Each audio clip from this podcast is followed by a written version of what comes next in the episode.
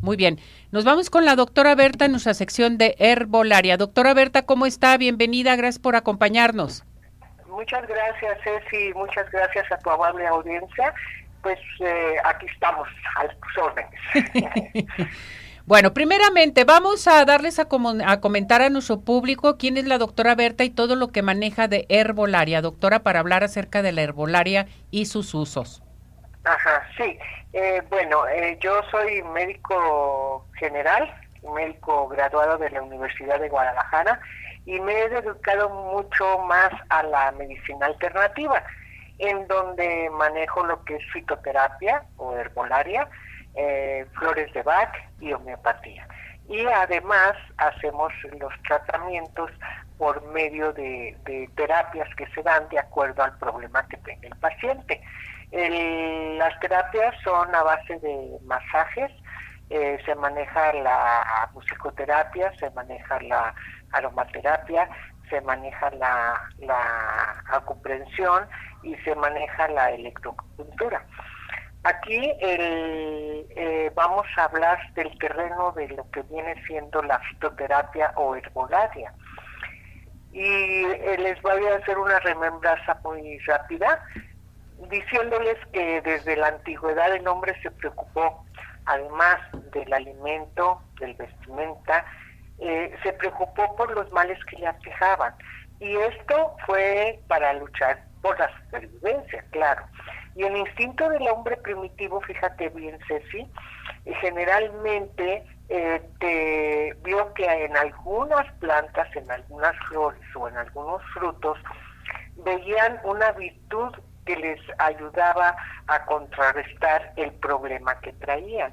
Y entonces aquí empezaron por medio del instinto a ver qué plantas servían para una cosa, sí, qué planta servía para otra cosa, para las heridas, en las guerras, etcétera, etcétera.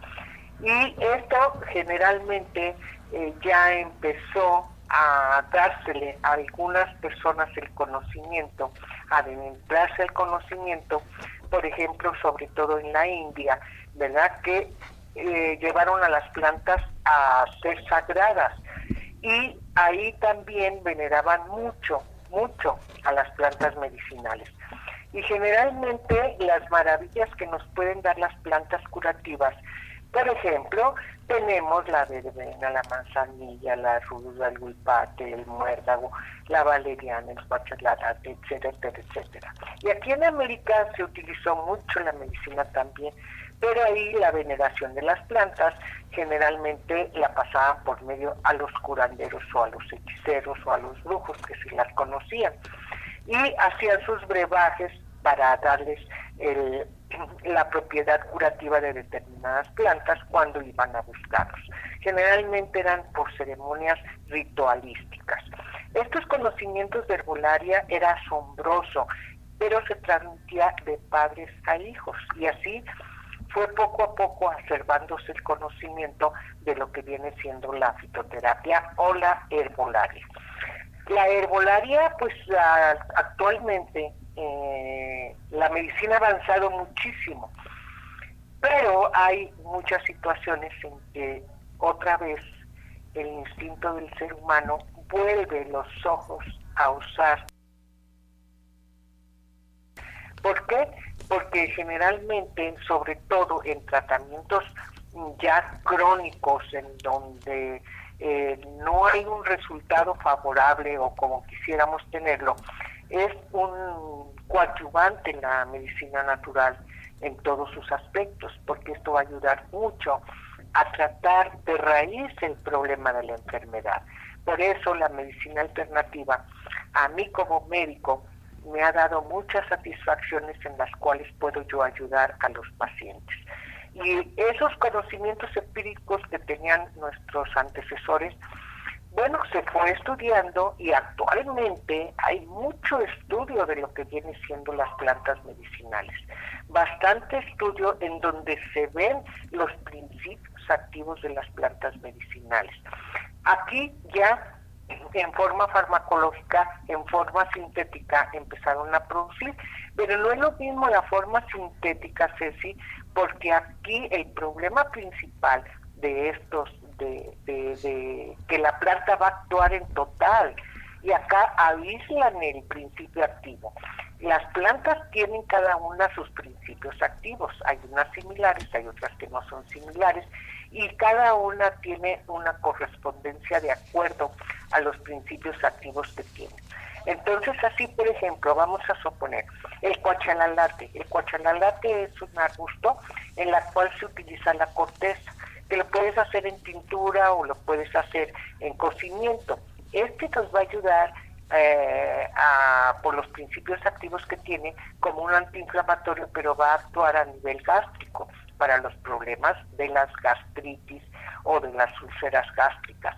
Pero también es un anticanceroso porque en la escala de Richard ah, lleva un, hasta un, 100% que nos va a ayudar para eso.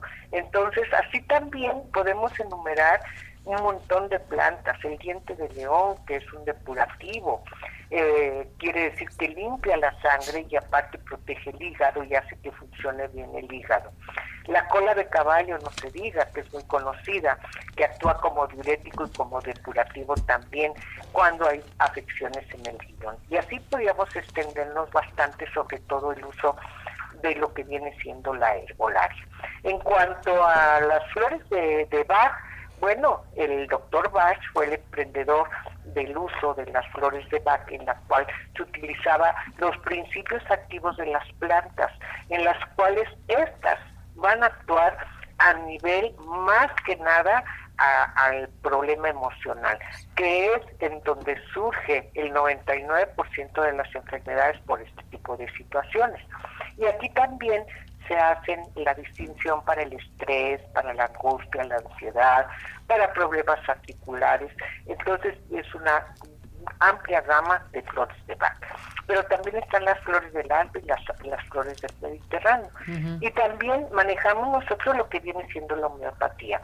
El doctor Hahnemann, que fue el precursor de la homeopatía, pues veía que había muchas cosas en las cuales no estaba de acuerdo con la medicina tradicional, no tradicional, sino la medicina ya que se empleó en forma de inyecciones. Entonces dijo, no, vamos a utilizar eh, los principios activos tanto de plantas como de minerales y de otras cosas y de órganos y de todo eso para poder empezar a hacer.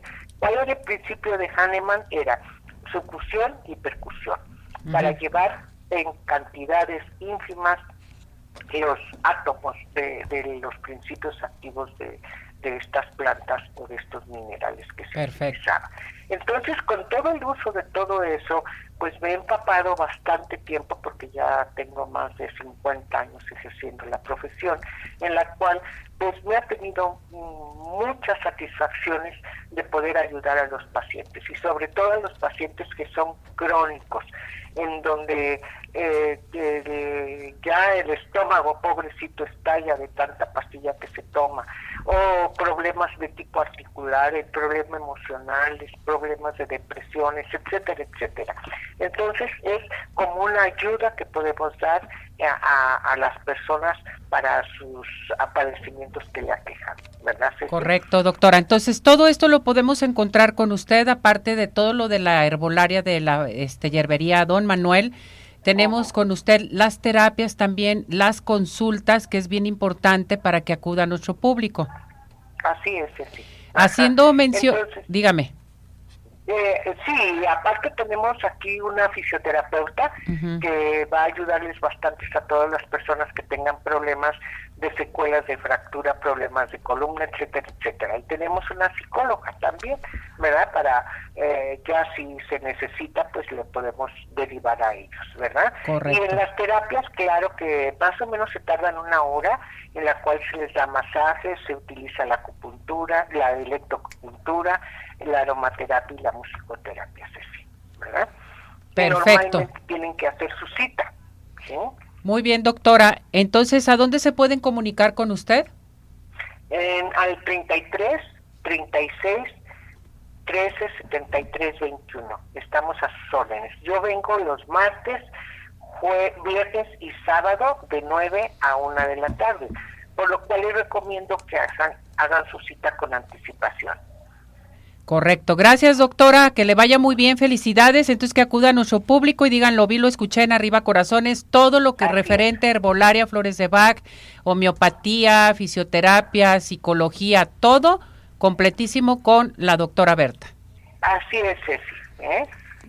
Para la próxima manejamos también las runas, doctora. ¿Sale? Bueno, está muy bien, Ceci. ¿eh? Muchísimas gracias. Cuídese. Muchas gracias a tu amable audiencia. Nos vemos.